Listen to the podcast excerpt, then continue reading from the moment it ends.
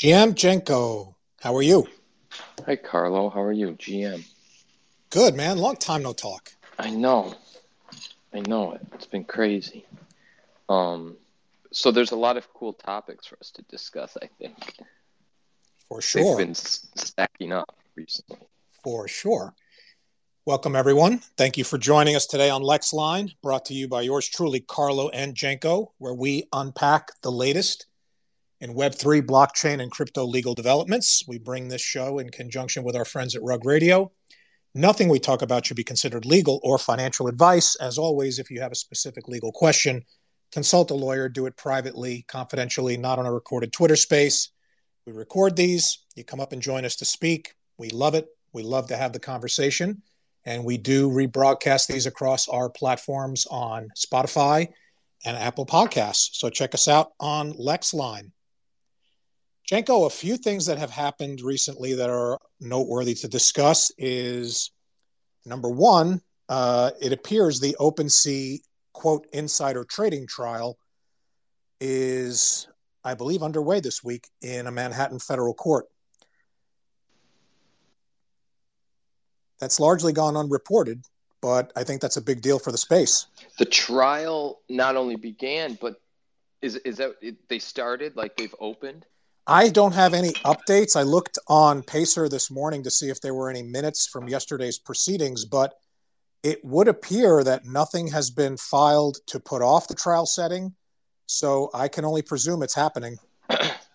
One of the motions in limine or motions maybe prior to was like they're allowed to use the word insider trading. Did you see that? And am I interpreting it correctly? Did I see that? I blogged about it, Jenko.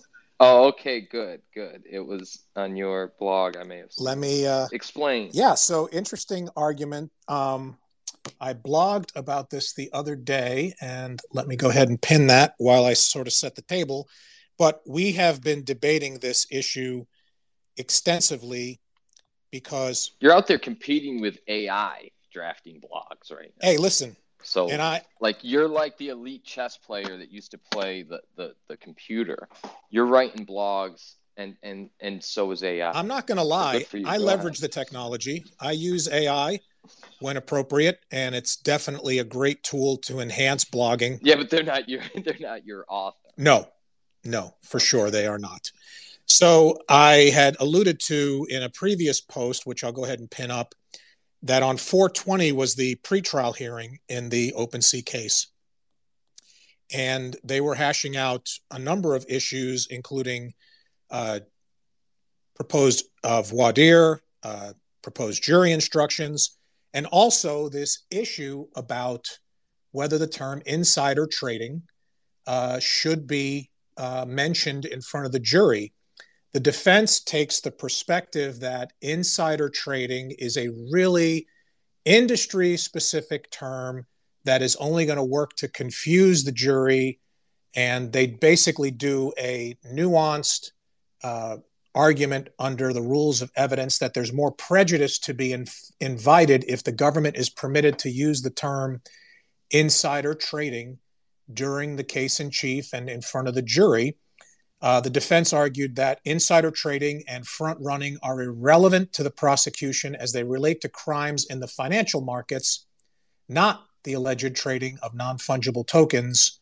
Um, this is from my blog post, but essentially, they argue that it's. Uh, they previously tried to cut the language out of the indictment, Jenko, by making an argument in a previous filing that it was surplus, it was irrelevant, it was prejudicial. That was rejected by the court I saw that there was a letter filed in Pacer where I think the court has given them uh, the opportunity to present some additional questions for jury selection to explore with the jury what insider trading means and have they ever been victim to anything like it. So it looks like it's coming in, but I don't have any written order that I've seen so far. That's important. That's that's and that's something we spoke about very early on. We kind of honed in that that language was surprising in this context, and um, yeah, during during the questioning of the jury, I would think that that's a that's a term that means something to lay people, and may they may have experience with it, and they may be victims to it, etc. So, I, I, I, my my gut feels for the uh, defense there. What do you? How do you see it playing out? Do you see it being important? I'm not really familiar with jury criminal trials. Do you see it being as important as I'm kind of my gut is saying to me? Well, you know, the entire case hinges upon the the use of alleged confidential information that the company had information about what was being featured and the allegation is that that information was sort of front run and that in and of itself is the is the substance of the fraud violation so it's it's basically trading on that confidential information I think it's going to be a pivotal issue in the case. And it is problematic because it constantly reinforces this narrative of whether digital assets are in fact securities, because most people tend to equate insider trading as a term of art in securities. And I know Bergnols is up in the house and I want to get his thoughts. We've teetered a little bit closer to that because I also shared today there was an indictment handed down in the Southern District of Florida uh, this indictment is on the Hydro token, ERC20 token.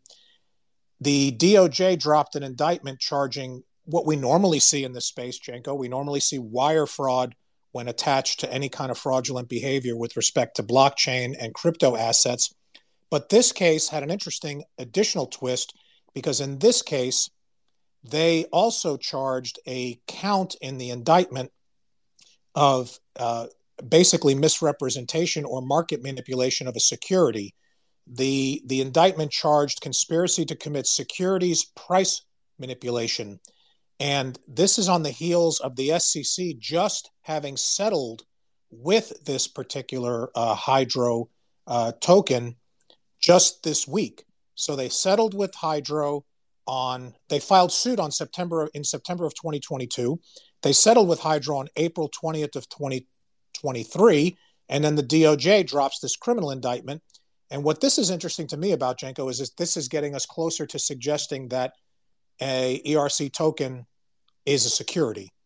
And I'm curious to get thoughts on that as well, because I think we're starting to now see what we've been concerned about, which is settlement of these enforcement actions is creating uh, clarity, I think, in the eyes of the SEC and potentially in the eyes of the DOJ that these are more looking like securities, less like commodities, and far removed from what we've been arguing for for months about this this particular uh, this particular form of technology. That makes sense. I think that makes sense. It's another. It's not like code, but it's another step in the direction of just the the the the air of them being securities.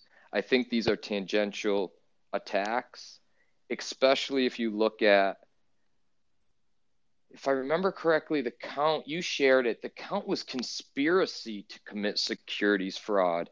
And s- conspiracy really opens things up in the criminal world, right? Carlo, maybe you can speak to that or Bernals even.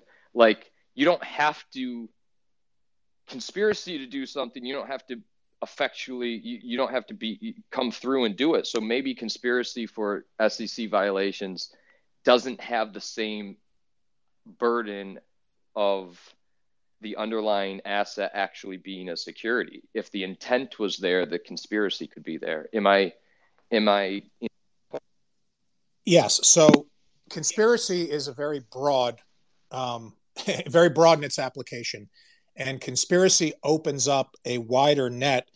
You don't need to know the full scope of the conspiracy.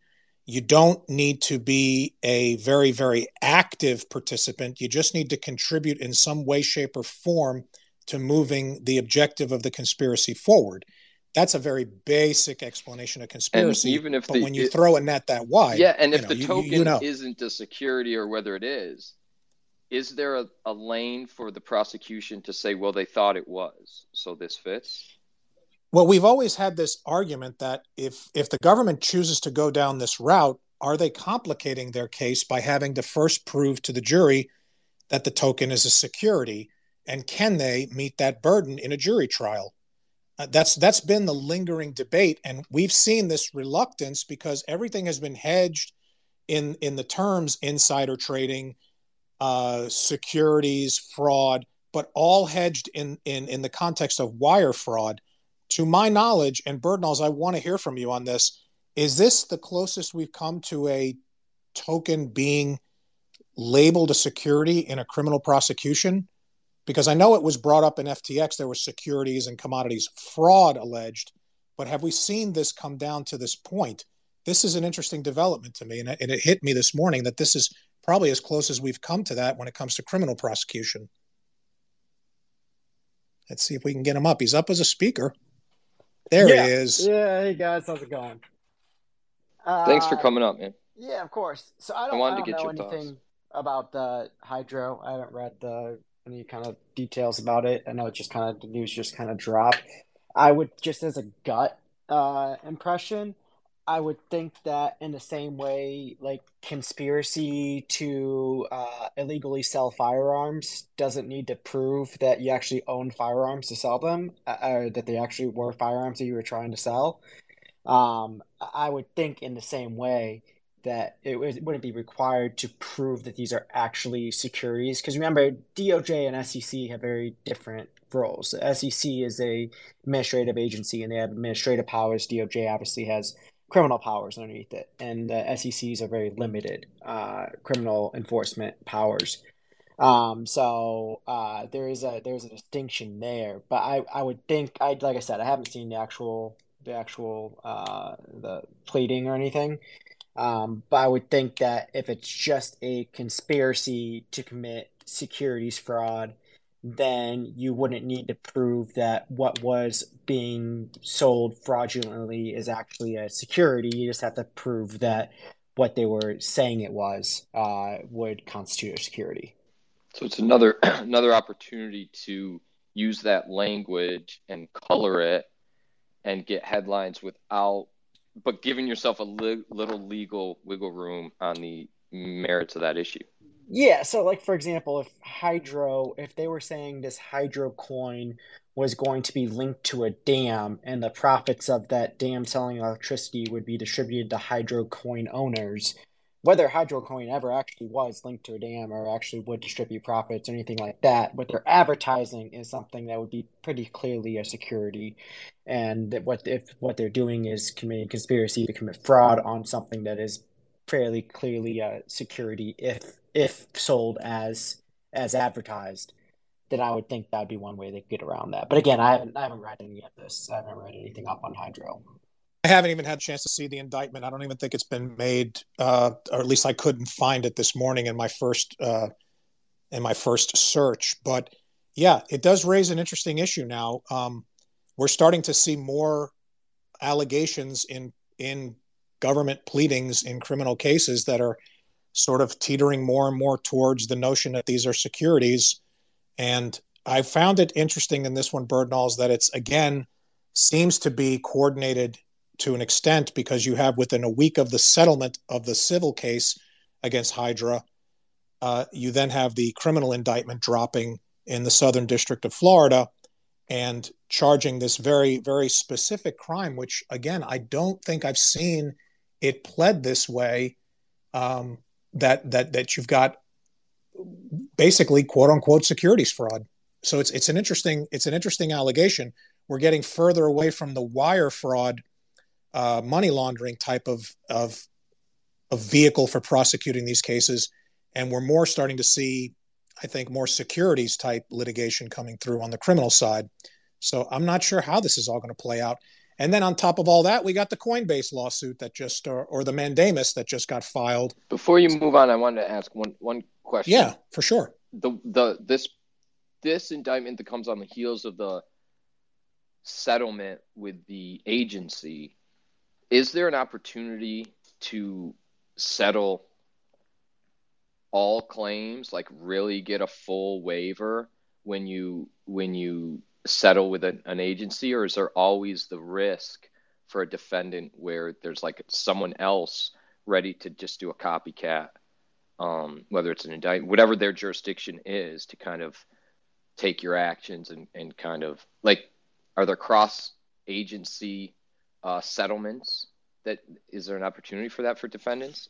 I think there's always an opportunity for that, but you've got to have uh, communication between the agencies because it's it's generally the rule of thumb that one agency cannot bind another in in negotiations and settlement, and you usually can't bargain uh, with the threat of criminal prosecution as being um, as being wielded as sort of a negotiating tool. So it is touchy, but if the players in Hydro had reason to believe that they were the target of a federal criminal investigation, and given the the timing of this announce of this announcement of this indictment dropping, it's possible they were aware because clearly they had to sit a grand jury and do everything they needed to do to get the indictment, and I doubt they did that in five days.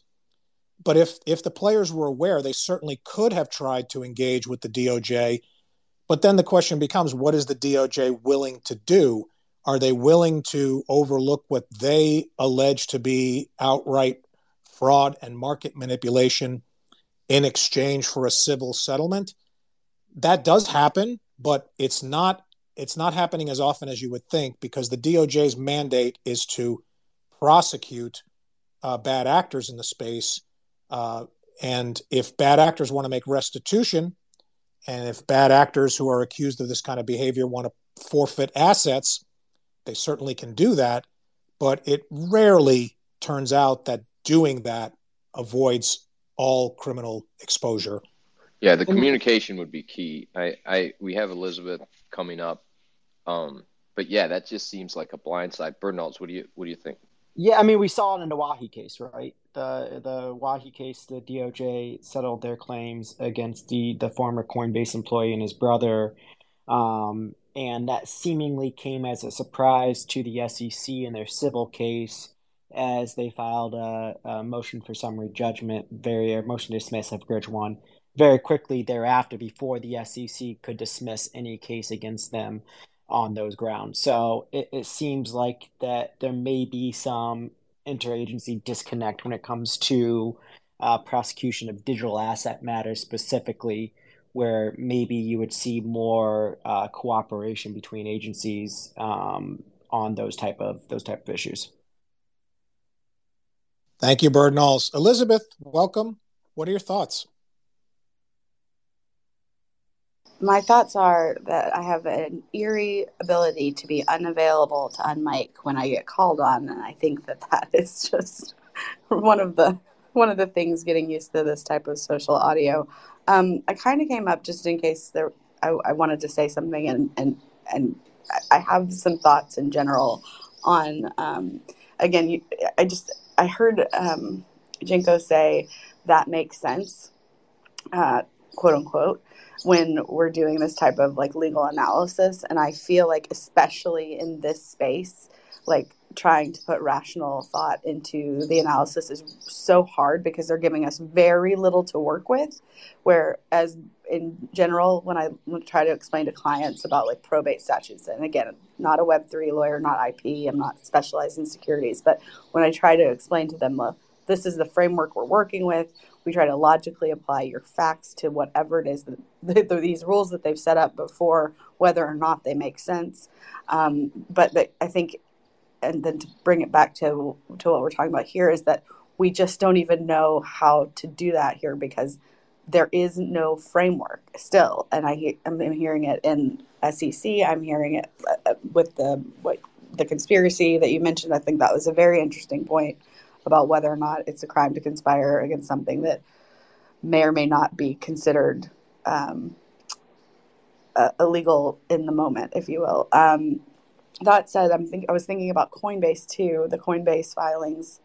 Um, hold on i'm gonna i'm gonna mute because i'm gonna i'm gonna gather my thoughts and I, but i do have something to say regarding um yeah carlo thanks. No that makes sense. Thanks for joining. Stay up up here. Carlo will intro that topic. I don't fully even understand it.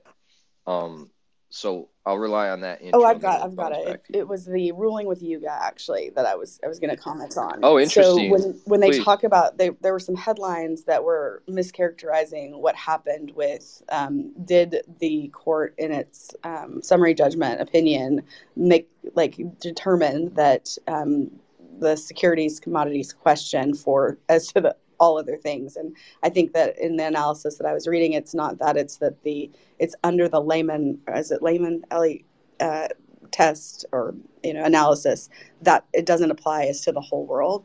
Um, and so it's just as we go through this and as we're you know in practice trying to explain this to the people that are trying to, to be good or not bad actors, um, we just kind of keep that in mind as uh, how separate it is in general. So I can think that I can land that plane now. Thanks, guys. It's good to see. No, that makes that makes total sense. Um, yeah, I heard that a lot, and it's like the one main trademark statute applies to goods, and then the question was, well, are NFTs goods because they're you know digital in nature or whatever, intangible?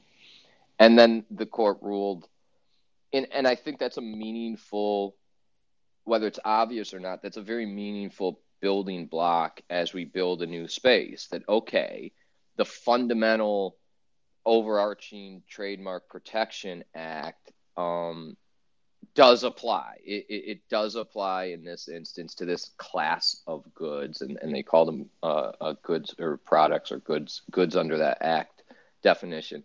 And folks don't understand that's where like a reporter or, or someone just kind of like then thinks the legal analysis is over and they're like, okay, well, it's a good, therefore it's a good in all definitions. And like that's the the biggest loophole lawyers like invented was like defining a term within the context of just one contract or one statute because you can define it however you want, but then 99% of the world perceives it as meaning something else.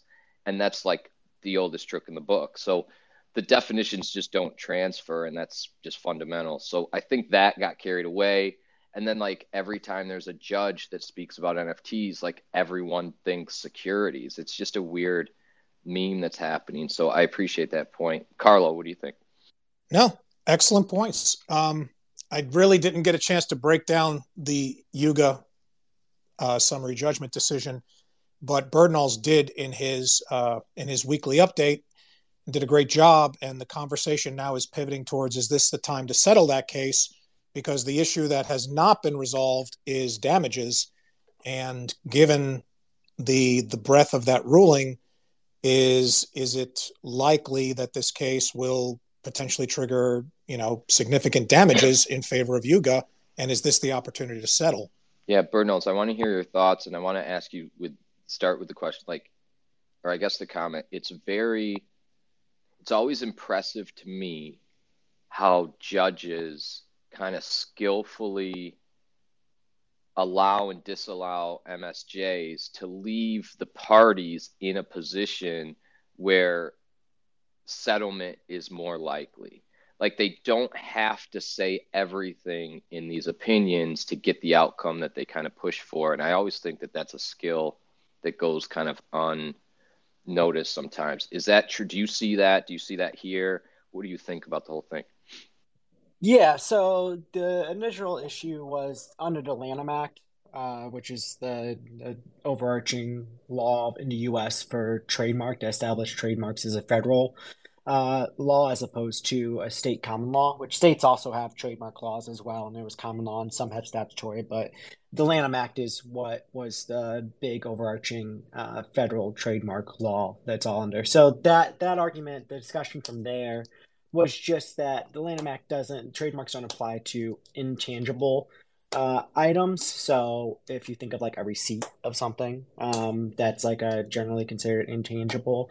So they cited to the Meta Birkin saying that these NFTs, these digital assets, aren't just merely like receipts uh, of these goods. They actually do, and they actually do have some kind of use or value or something outside of just this intangible value. So that that was that discussion. I don't think it's a giant. I mean, I think it's something that some like pointy headed lawyers maybe had made the argument that didn't apply because of that intangible nature of the of digital goods. Um, but I, I I thought that was probably uh, a pretty standard ruling from both Meta Birkins and from uh, the discussion in this case. Uh, I mean, looking at like settlement, I thought this case should have settled after the defendants lost their anti SLAPP motion on the then the judge said, "Hey, I'm not going to apply to Rogers test for this. This isn't art. I don't I don't consider this to meet the very bare threshold of artistic relevance."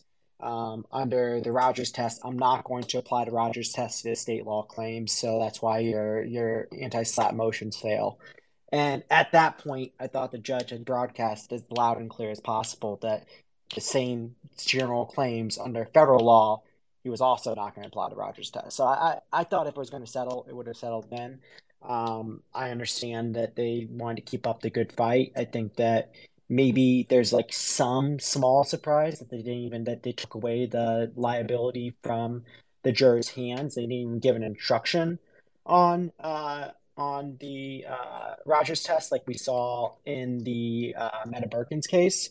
Um, maybe there's some, but like you said, I think that judges do do a good job of kind of giving that certainty to uh, litigants or giving a general idea to litigants on which way they're leaning on certain issues. You can you can weigh in the, all right, what are my chances of success? What are likely damages? Um, and that's how I'm going to determine what like a fair settlement would be. So judges do usually do a good job, in my in my experience, of giving a general chances of success. I mean, who knows? Sometimes the I, I felt the judge was 100% going to rule against me on an issue based on the questioning and the conversations that we had in, in chambers or in, uh, in court, and then they rule in our favor. So who knows on that? But I, I agree with you that the judge seems to be saying, hey, they seems to be giving multiple opportunities for the parties to settle um, and uh, it could be either side that's that's stopping the settlement from happening. But it, it seems like if settlement was going to happen, now is kind of last time because no one wants to pay for uh, yeah, big law defense, a big law defense on something that you already lost on liability and all that yep. stuff is like money. And that's why what that that nuance right there is kind of what I meant was impressive because like he cut off all options to win at the trial level, but then said you still have to go through the trial. And by the way, the thing at issue is like whether you're going to have to pay for the other side's work at that trial. I'm not going to say you you lose. I'm, I'm, I'm not going to say you have to settle right here, but like that's the game that was set up. So it's it's pretty dramatic. Um, now, of course, appeal can change anything and, and shake everything up, but um, I tend to agree with you. If we're assigning rationality to it, you know, do the causes of action arise in the first place if everyone's rational? Do does the case get filed if everyone's rational? Do they not settle like you said in the at the anti-SLAPP moment if everyone's rational? So like the only thing for us to be is rational and, and assume that they're not, I think. Yeah, and I mean, I think there's I think there's rational reasons for uh, I mean both sides potentially to uh, depending on what they believe in. On all right, even if Yuga thinks if I get all the damages we possibly ask for, what are the chances of actually collecting it from these guys? Some none, I would think. Um, but it sends a big message to other people that try and violate their trademarks. Um, and on the Ryder Ripps side, they might be like, "Hey, no, the judge got this wrong on anti-SLAPP at the state at the at the state claim level. We think he got it wrong at the federal claim level as well. Um, but the only way to get to that appeal is, is, through finishing it off and then getting to the appellate level. Um, so if they think they can support that kind of claim, I mean, I guess have at it. I never thought their claim was a winner, but I, I also didn't think the Rogers test like idea was like a bad faith argument. I thought it was a losing argument, not a bad faith one. So maybe they believe that they can win on appeal. So maybe I, I don't know. It's hard to it's hard to tell. But like I said, in, in a rash in a, in a in a world where everybody's acting completely rational and everybody has the correct understanding of the law and facts, every every case would settle. That's standard exactly. standard calculus. So that that's something I love to hear. Like it, as far as like this Web three, Web two, Web whatever, is that like the that anyway, I just wanted to agree with you vocally. So I see Iris join the stage, so neener neener. Dory, you're also up, and I definitely want to hear from Ira as well. Dory, welcome. Long time no talk. How are you? I'm doing well. How are you all doing? Wonderful. Good to be GM. back. Good morning. Um, you know, I'm trying to really trying to tackle this Yuga Labs decision, um, and I admittedly have not accomplished it. You know, I haven't gotten nearly as far as as I want to. Um, I'm going to say something on a more general level, and I, I, I, hope this this won't necessarily redirect the conversation at all. Um, just having been at NFT and last week, where um, I spend the vast majority of the time in the legal and finance conference room, listening to presentations. Um, which was in one of the smallest rooms at the Javits Center out of every, you know, possible place within the venue to hold presentations.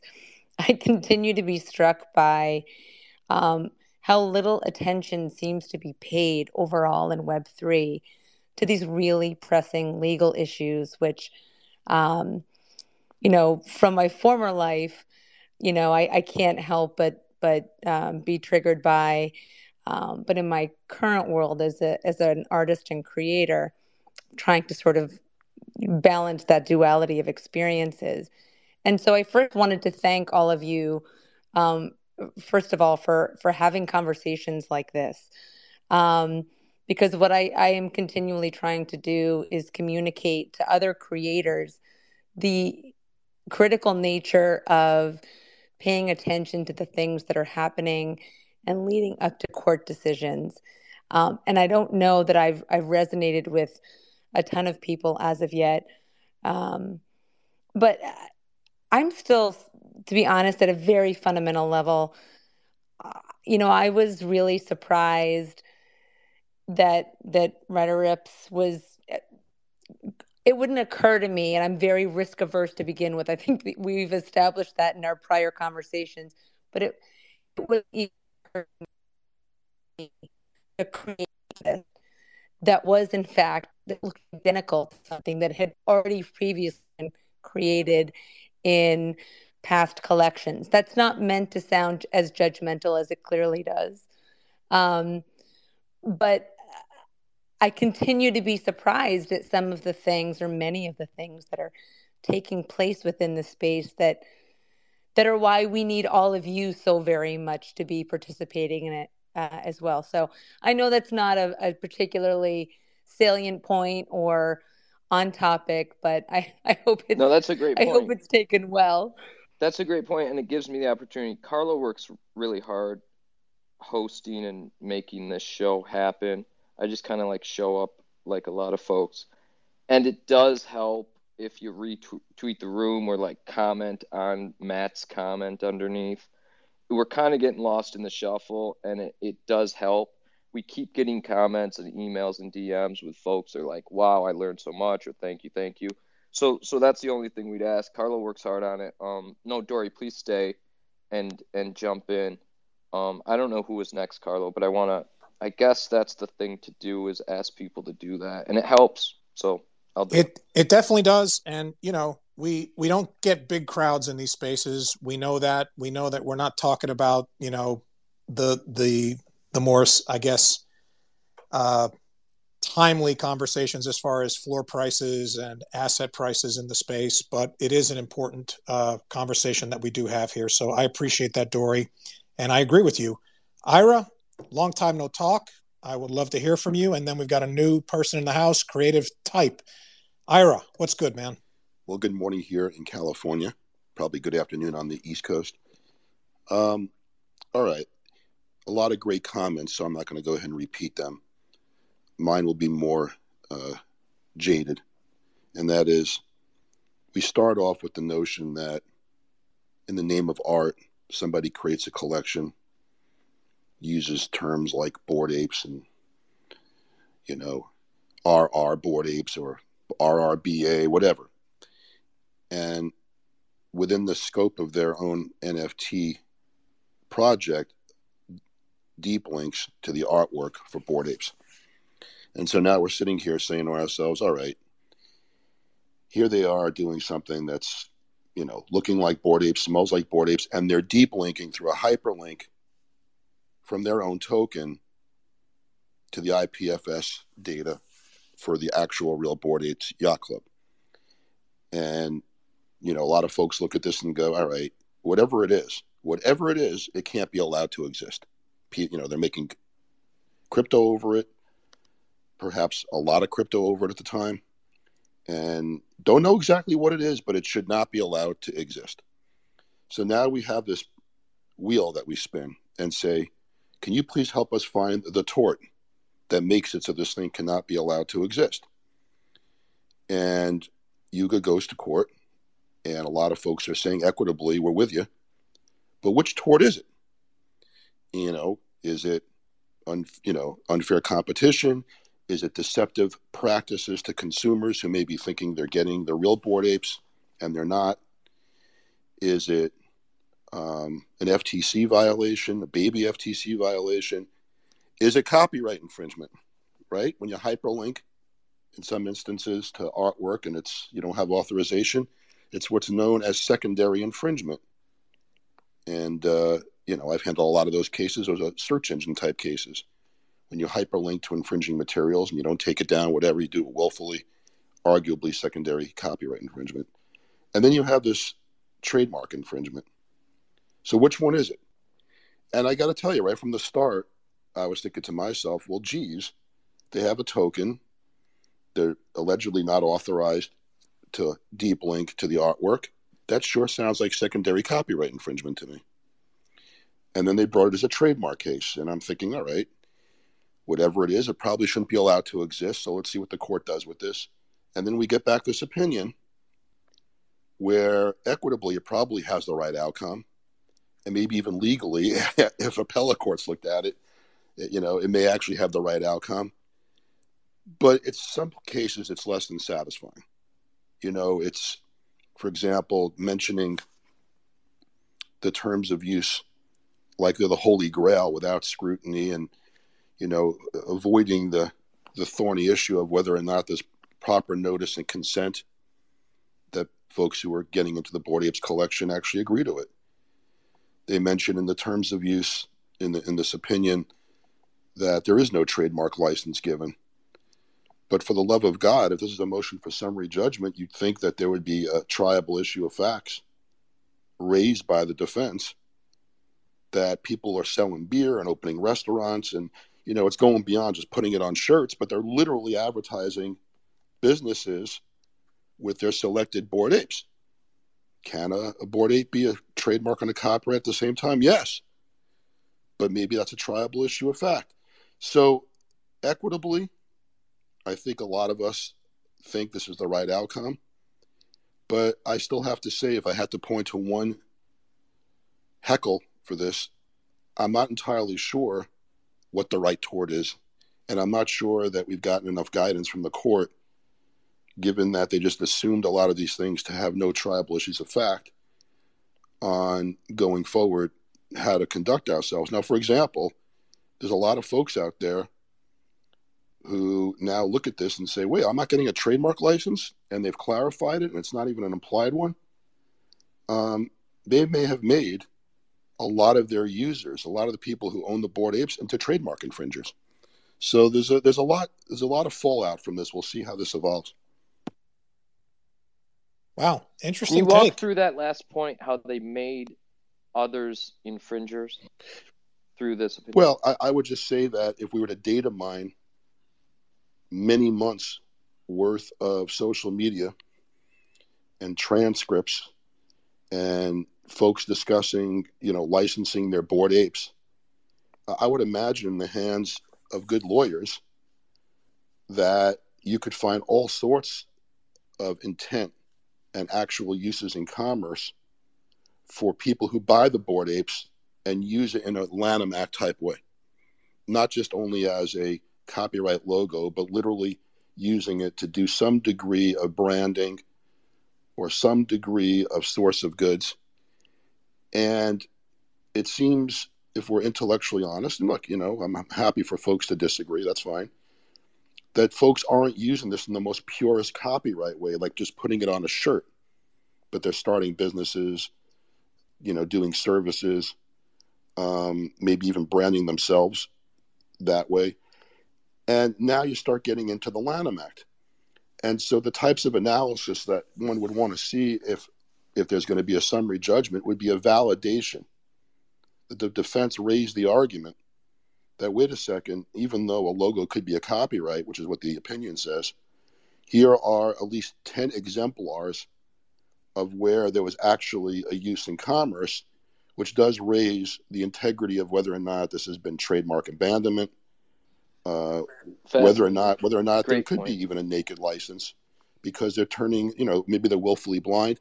And I'm not saying that I think the outcome was wrong in this case, but I'm saying that the opinion didn't validate the nerd arguments or the lawyers didn't raise them. I don't know which one it is. Fascinating. Fascinating. Uh, creative type. Thanks for joining.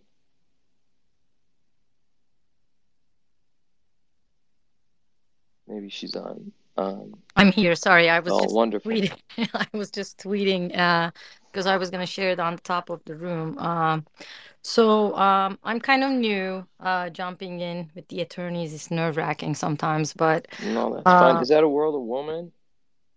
That is a Boss Beauty. Boss I have Beauty. World of Woman too. Beautiful. Yeah. I like. Well, I am a little bit hidden personality. If you dig in, probably through my Twitter, you'll be able to find my real personality. And for years uh, in the United States, I kind of, I'm a designer, right? So I kept my uh, real life a little bit hidden because my father was a Supreme Court judge. So as a designer in the beginning of my career, and it's a lot of responsibility, I didn't want to become a lawyer. Um, I was more of the creative type. Um, Wait a second. Once I sometimes yep. I'm on spaces I can't hear correctly. Your father, correct, was a U.S. Supreme Court judge. Not U.S. Overseas. Okay. Mm-hmm. okay. That, but wrote... the equivalent of the supremest of courts in the other country. Correct. Only five cool. judges in the in in the country that happens, right? And the country that I You're narrowing from. it down for us. Keep going. Yeah. Yeah, he wears the green, uh, you know, green uh, instead of the red that judges wear. Um, so. All right. Well, go ahead. That's that's that's interesting. So you have a wonderful perspective. Don't be intimidated at all. Just just share, please. Correct. And I worked in Fortune 50 country uh, uh, companies as a global creative director, leading creative. Uh, but I started small with my master's in one of the top universities in the world and moved into the United States because, you know, I can say whatever. So kept my background, but that only made me a better designer because knowing what's going on and how things are being handled in corporations made me a better designer. So my latest thing after I got laid off uh, from uh, in the beginning of the pandemic, shortly after designing a hand sanitizer line in the beginning of a pandemic that we were entire design team was let go. Um, the company sold the business to a very big retail company and at launch they made nine million dollars which still selling and that could have probably easily justified my entire creative team salaries but it's okay because the government always helps us and I was able to get into arts and explore NFTs and crypto and found my way to Bored Apes. And I'm the first ever designer who developed a Bored Ape self care line um, with two Bored Ape images. Is that is that for personal use or is is that self care in the in the digital space? No, it's brand, actual brand. If you go and Google, if you go and Google Bored Ape uh, yacht club beauty collaboration, you will see my name attached cool. to it. So, so, how do you how do you feel yeah. about the trademark implications yeah. of this summary judgment? Exactly, exactly. So this is what happens, right? And I did this throughout my entire life. As designers, we go in, and I worked with attorneys and big corporations going back and forth, especially globally. When we design something in the United States, it may be av- available. The name may be available in the United States, but it may be taken in some other country. So what we do is we sometimes uh, use the copyright uh, of the front panel of the packaging because I design packaging and branding. So uh, that protects the art or etc etc and we can develop it in several different countries. So how i see it or our creative process usually works as um, and i'm i'm you know i'm pretty older so i started working with you know adobe first illustrator ever and i'm pretty up to date with everything that i use and i do use ai too uh, in integrity levels uh, not copying others works.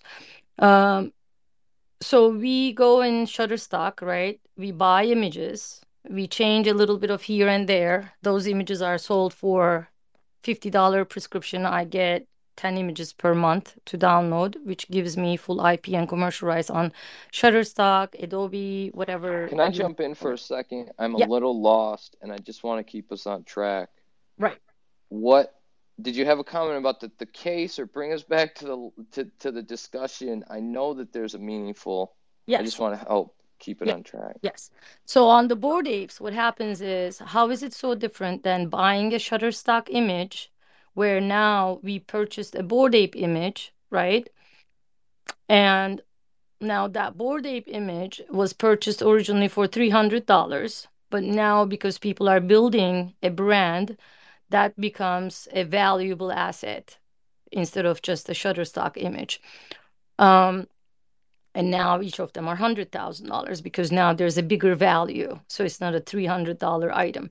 So, however, when I designed the uh, beauty product line as a designer, now that image, that expensive Shutterstock image to say on the blockchain, the Bored Ape image, actually becomes a part of the overall design. So now whatever I created as the creator or the designer, overall look and feel, right? And the brand and trade dress, right? Is actually connected to the creator as me. Do you but understand? the problem, yeah, no, no, agree. But the problem yeah, yeah. remains, and the sticking point that I think some of the lawyers in the House, including Metaverse lawyer, you got your hand up. How do you enforce that trademark, and who who gave you the authority to do that?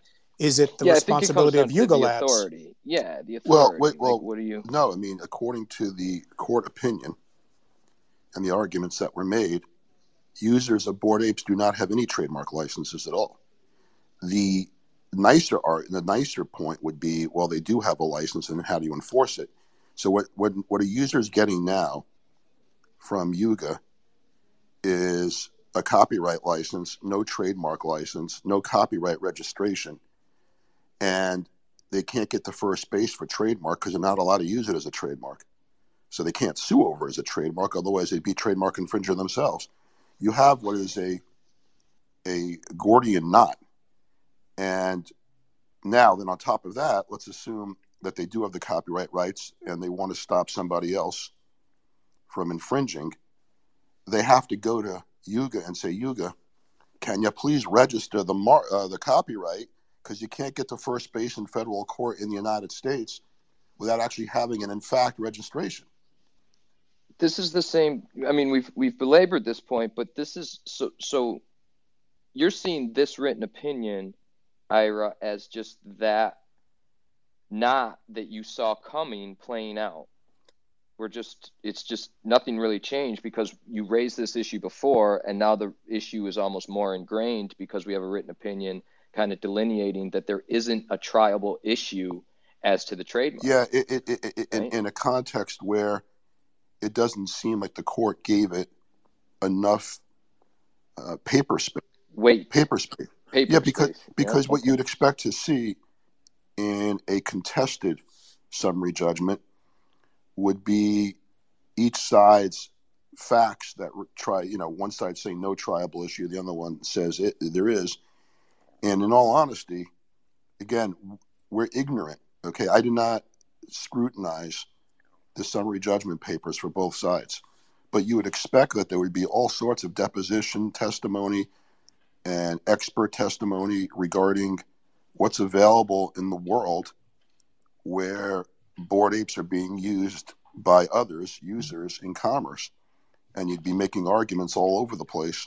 You don't even need to make a lot to raise a triable issue of fact as to whether or not there's abandonment or anything else that would go towards basically saying that there is a naked license, what have you. And all of us, many of us, are knowledgeable about what exists out there intuitively. And yet you don't see any of those arguments being made or even validated in this opinion.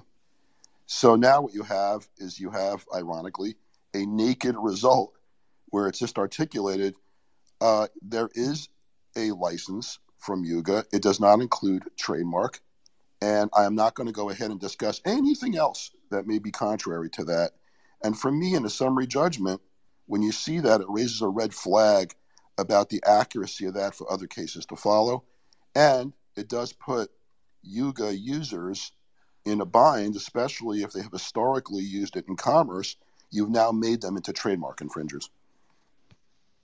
That's fascinating. That's something we've we've theoretically spoken, had conversations about. Now it's playing out. John, what what's your take on this? Because we kind of saw this train coming, and can they wiggle out of it? Is there a solution?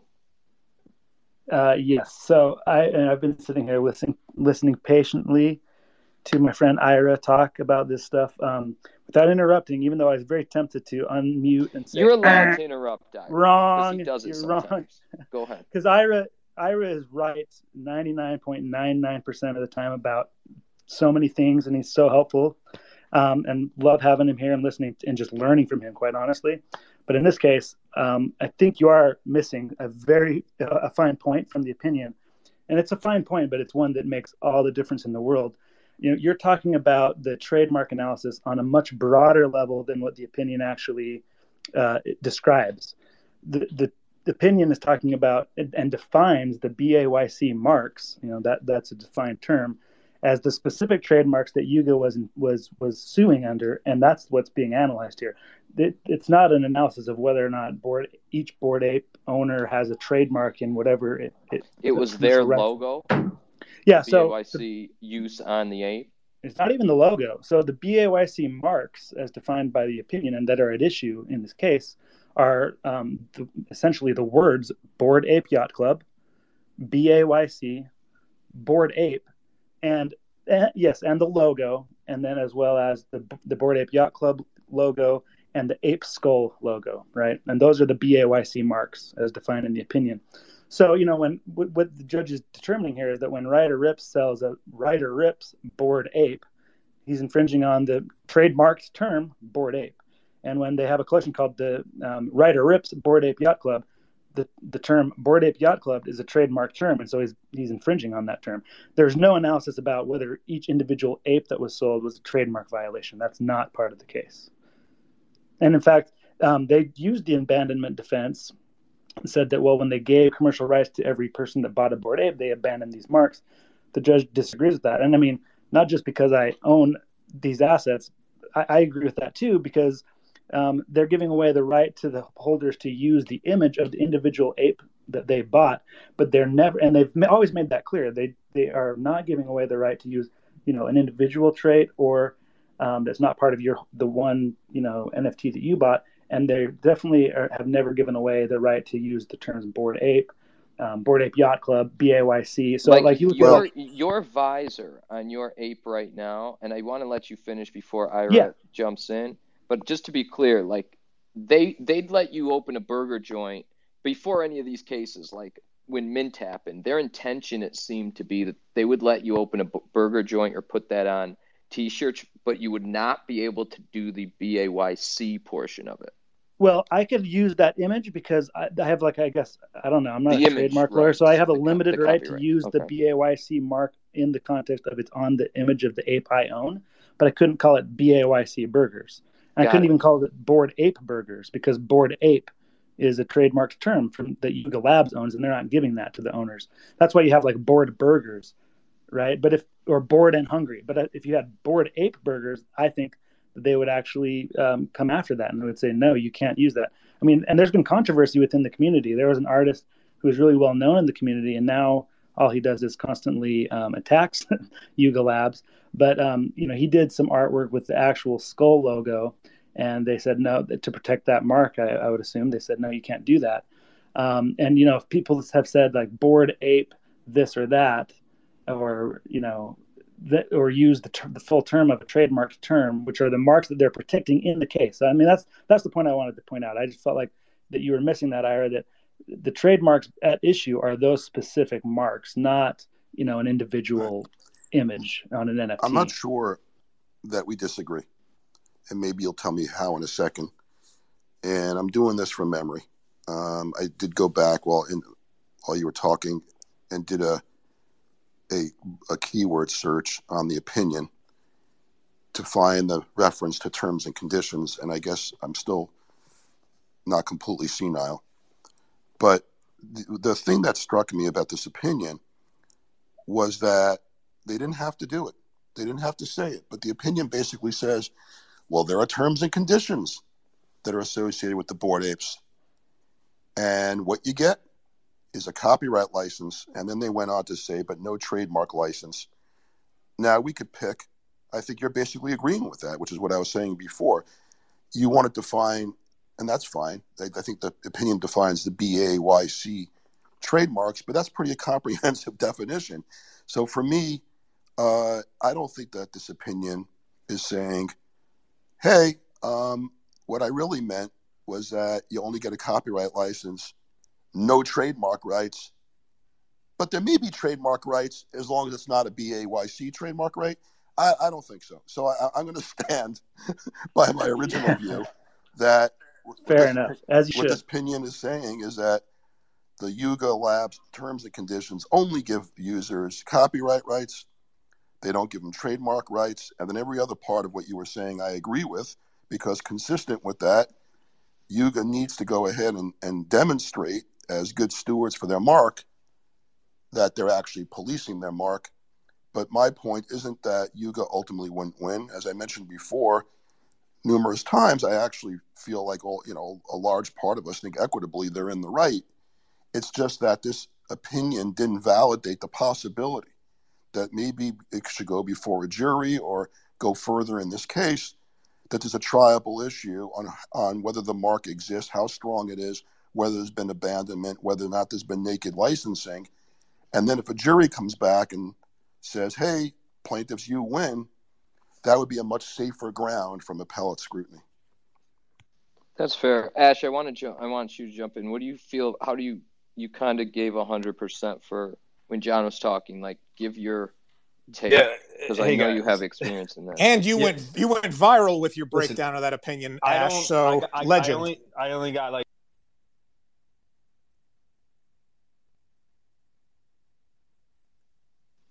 This guy's Uh-oh. got the worst t- technology. Did we lose Ash already? Come on, Ash. We're closing up the hour. We is want he that come... shy? Does he just not want to? Is is he is he pulling a prank on us? I we John, need you to land the show. Say? You can have the last words if if if Ash isn't joining. Can I ask a quick question um, of Ira? Oh, please. Um, Ira, could you explain um, what naked licensing refers to? Yeah. Um, funny term, but it's actually quite serious. Uh, naked licensing stands for the proposition that you give licenses to anyone who comes, come one, come all. And even though under the Lanham Act you have a duty to police the, and do quality control, so that, for example, if you're L'Oreal, you're not going to go ahead and give a license to Charles Manson to go ahead and uh, make drugs using the L'Oreal mark because if that were to happen and you don't police it and stop it, it could be considered a naked license. In other words, you don't care at all and you lose it. So the problem with NFTs is that because the whole point of it in many cases is decentralization and not knowing who your licensee is. You don't even know if it's a minor, for example, uh, because as long as they own the NFT, oh, they get a license. Well, that's really bad for trademark enforcement trademark enforcement is all about centralization of quality control. And so that's the two are at odds with each other. So to the extent that someone like Yuga implied that you have a trademark license, which this opinion says, at least right now, that there is no trademark license, well, that's good. But to the extent that they ignored that and let people do it and turned a blind eye or willfully blind to it, well, that may be uh, some at least some evidence that there is a naked license going on and and that this opinion didn't you know the folks didn't raise it or this opinion didn't validate that argument. So that's my point. Well I, john is your point i'm sorry go, go ahead dory. Oh no i just said thank you.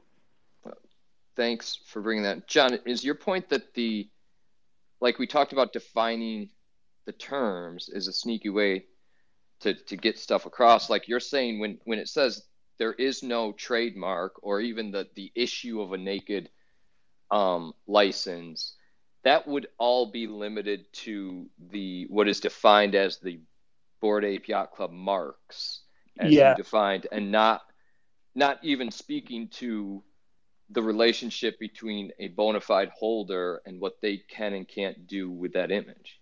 Yeah, because the whole opinion, the the, the term when the I'm judge keeps saying yeah, when the judge keeps saying the term BAYC marks, that's defined specifically as just you know these word marks, the company logo and the skull logo. Not is not even talking about the apes. So it's but still I'll, an open question in your interpretation. Yeah, to me, it's like this, this doesn't this, opinion, this case doesn't, doesn't resolve anything about like trademarks. I mean, I'm not saying that uh, that clarifies anything either, as far as trademarks that holders of the NFT. Sure, has. it doesn't move that. It, it, just doesn't. That's not even what the issue is. And I'll, but I'll is defer Ash to, back. I'm I gonna wait if Ash back. is back. I'm even going to have him cut Birdnalls, but but Birdnalls will, will hang a little. Ash, go ahead. Hey, what's up, guys? Can you can you guys hear me? Yes. no, oh, we can't. did I did anything I say uh, said earlier? Did... Don't fake like, like zero, Ash. We got nothing. Ash. No, I'm dead serious. Like I don't want to just out. bore the room by repeating myself. I have no idea. Did I rug?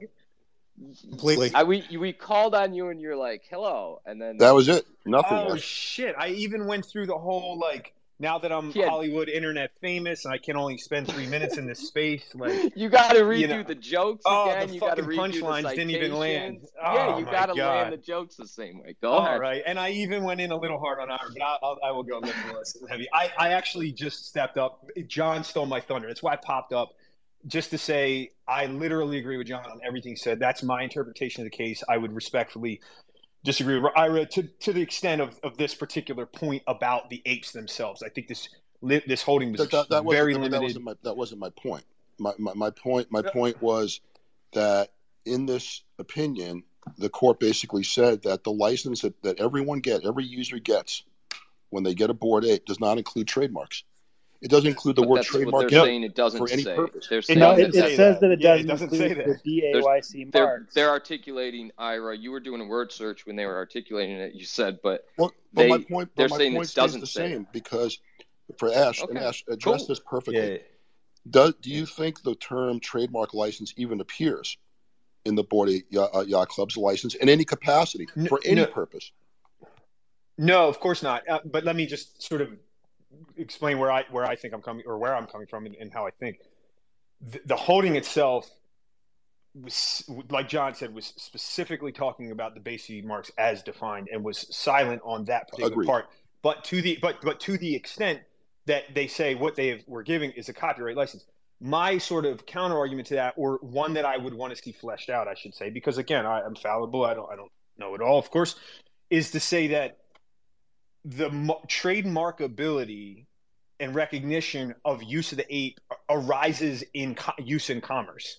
So to the and almost involuntary in many ways, because to the extent that somebody's using their ape image in a trademark design mark like manner, and it and and trademark under common law arise under that. I don't even know that you would have a say in that necessarily, because as long as the user is within their commercial rights within the license to use it uh, now, if they previously came out and said, "Hey, we as a material term of this f- comprehensive license, you are not allowed to use this in a trademark manner in association with goods and brands," I, I would just I would agree with that. But to, to the extent it's silent, and if someone like Bored and Hungry is now using it in the trademark, I I just don't see how we get there from this opinion to say that they don't have uh, at least a plausible claim that they've have trademark rights that have arisen from use. Ash, you're, you're 100 you're 100 percent correct. I think we all agree with each well, other. Well, thank you. but, but, here's the point I'm, I'm making, and I think yeah. my point is actually not that grandiose. I think what the court's basically doing is reminding us to go review the terms and conditions and try to find the term trademark anywhere in there. It doesn't exist. And they're reminding us, therefore, that there is no trademark license. And in the context of this case, particularly as it relates to the Bored Ape Yacht Club uh, words. But if there's no trademark license, there's no trademark license. Ash, what you're describing is a litigation. And that is when you go ahead and you get a Bored Ape and you agree to this license, and it doesn't give you a trademark license, and then you start using something in commerce where maybe you need one. Well, what are your rights using this in commerce versus Yuga's rights, especially if Yuga waits a long time? Is that an abandonment? Is that a waiver? Is that laches? So we're agreeing, but what you're basically saying to me, and I agree with that, is is Yuga really sucking at policing itself to the point where these folks who do not get a trademark license could essentially, through adverse possession, evolve into one. And that's a litigation issue. That's not really a transactional issue. Thanks, Ira. Birdnalls, go ahead. Yeah, I was just going to jump in and uh, just kind of add on to Ira's point that um, lots of these issues weren't really taken away from a jury because lots of the issues being decided were issues that would be decided on a matter of law uh, area. So, like whether a trademark has been genericized or whether there's a naked license is usually uh, I could be wrong. There could there could be other situations, but usually that's going to be decided as a matter of law. That's not something that's going to go to a jury anyway. It's not going to be something on the verdict sheet that says you find that there's been infringement, but you also find that the license that the trademark was genericized because of X, Y, and Z. So it wasn't something. Lots of those things like naked license, I didn't see going to a jury anyways. Um, I saw that being decided as a matter of law in any in any case. So the big thing that they took away was Rogers' test issue and whether these infringe upon the, the trademarks in question. So, uh, which which is like like Ira said, that's a little bit surprising um, that they didn't even let it go to a jury because they could always just overturn the jury's holding if they wanted to, um, and they'd have a little more less less of a chance of uh, appeal being uh, coming back to them. But um, and just the, another just quick point is that it's really hard to prove abandonment of a of a trademark and failure to enforce trademarks. I mean, you can if you're sending out the occasional um, cease and desist and not even acting on that, then you're likely going to be found that you're enforcing your trademark in a way that doesn't make it abandoned. So it's a really hard claim to make.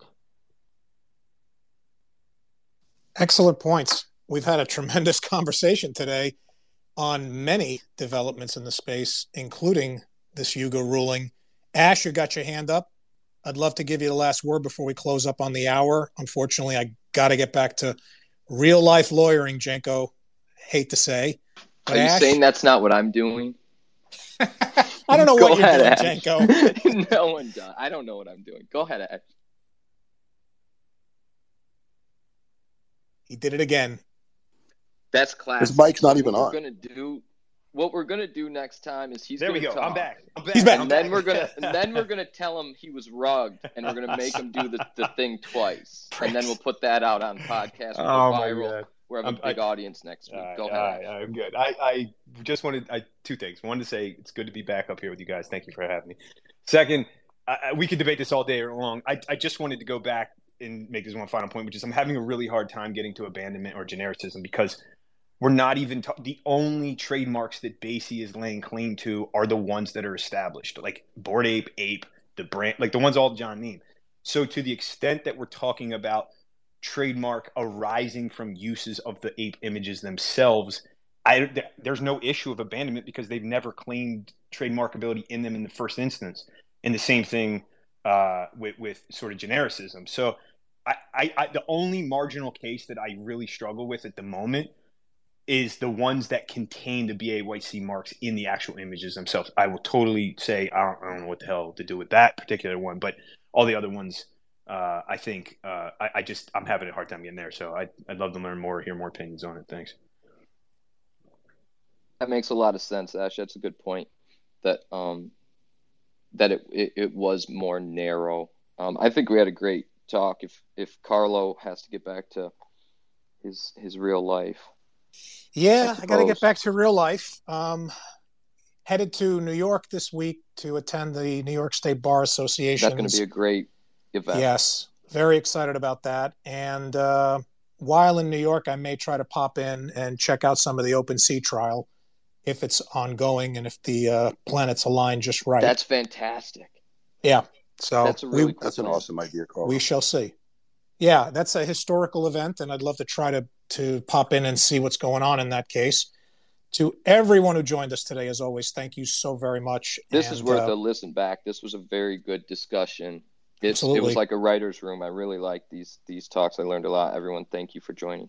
Yeah, thank you. And catch us if you missed it. You can always replay it on Spotify and Apple Podcasts. To everyone who came up and talked, thank you so much for joining us, and we will do it again, hopefully Friday, schedules permitting. Thanks, everyone. Thanks, Jenko.